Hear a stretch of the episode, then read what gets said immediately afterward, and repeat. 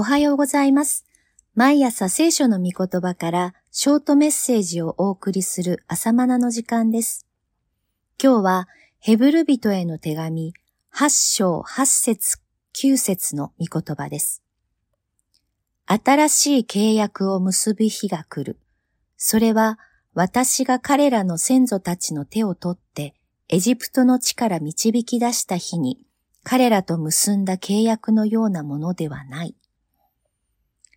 先の第7章では、イエス・キリストは本当の大祭司であることを見ました。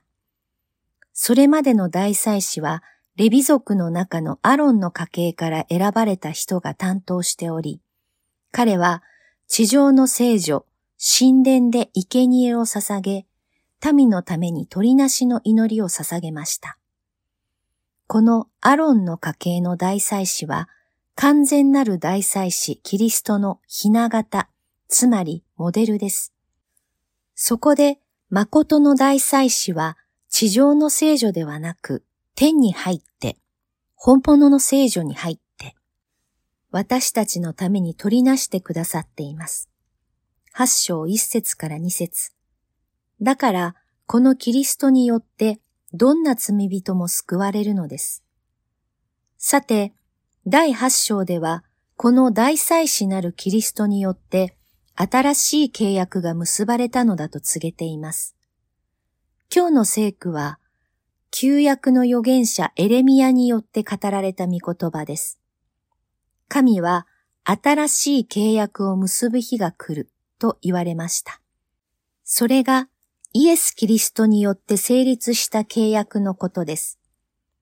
これを新約と呼び、この新しい契約が成立した時点で、それ以前の契約を旧約と呼ぶことになります。八章十三節では、イエス様による新しい契約とはどのようなものでしょうか？エレミアの予言によると、それは私が彼らの先祖たちの手を取ってエジプトの地から導き出した日に、彼らと結んだ契約のようなものではないのです。この彼らと結んだ契約とは、神がエジプトから救い出したイスラエル民族と結ばれた契約のことです。民は杉越の羊を殺した日に出エジプトし、航海を渡り、これは旧約版バプテスマを意味します。荒野に入りました。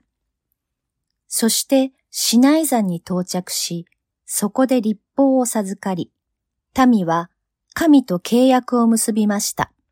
この時の契約のことです。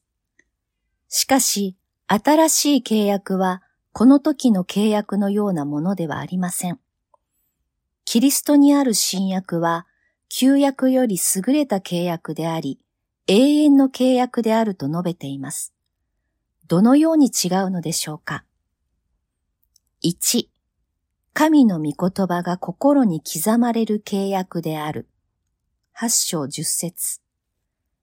旧約では文字による立法が与えられました。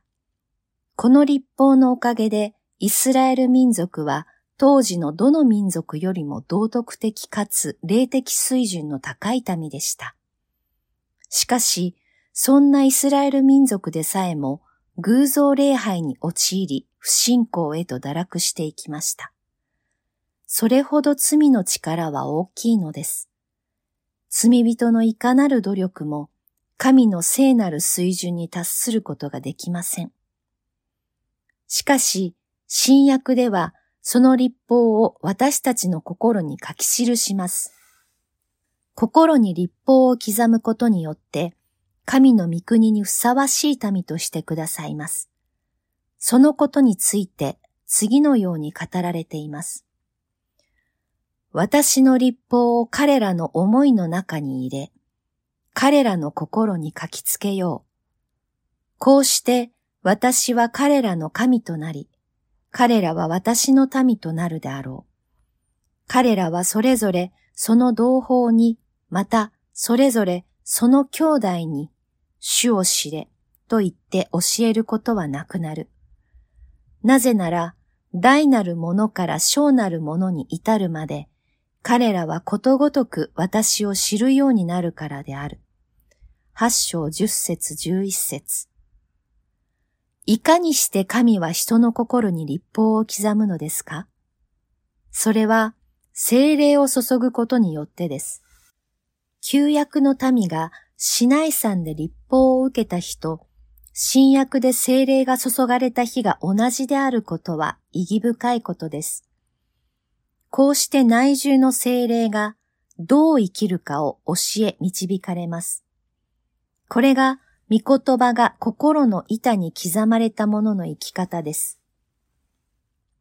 2、罪が完全に解決される契約である。8章12節神は、もはや彼らの罪を思い出すことはしないと言われます。それは神が罪に対して寛容になられたのではありません。旧約の時代は罪に対して厳しく対処なさったが、新約では多めに見てくださるというのではありません。むしろ逆です。神は罪に対してもはや容赦なさらないのです。容赦しないがゆえに徹底的に裁かれました。それがイエス様の十字架の死です。イエスのむごたらしい死は、いかに神が罪を憎んでおられるかの現れです。神の罪に対する完璧な裁きと怒りがあの十字架の上に徹底的に注がれたのです。だから神はもはや人類の罪を思い出さないと言ってくださるのです。ところで赤色で記した語句に赤色のプレートを重ねると見えません。試験前の暗記に使った方法です。これと同じようにキリストの真っ赤な血潮で私たちの罪は覆われてしまいます。だから、神がご覧になるに、イエスの血による契約を結んだ者の罪は、神の目には消えてしまっています。このように神は私たちの罪を思い出さないと言われるのです。それではまた明日お会いしましょう。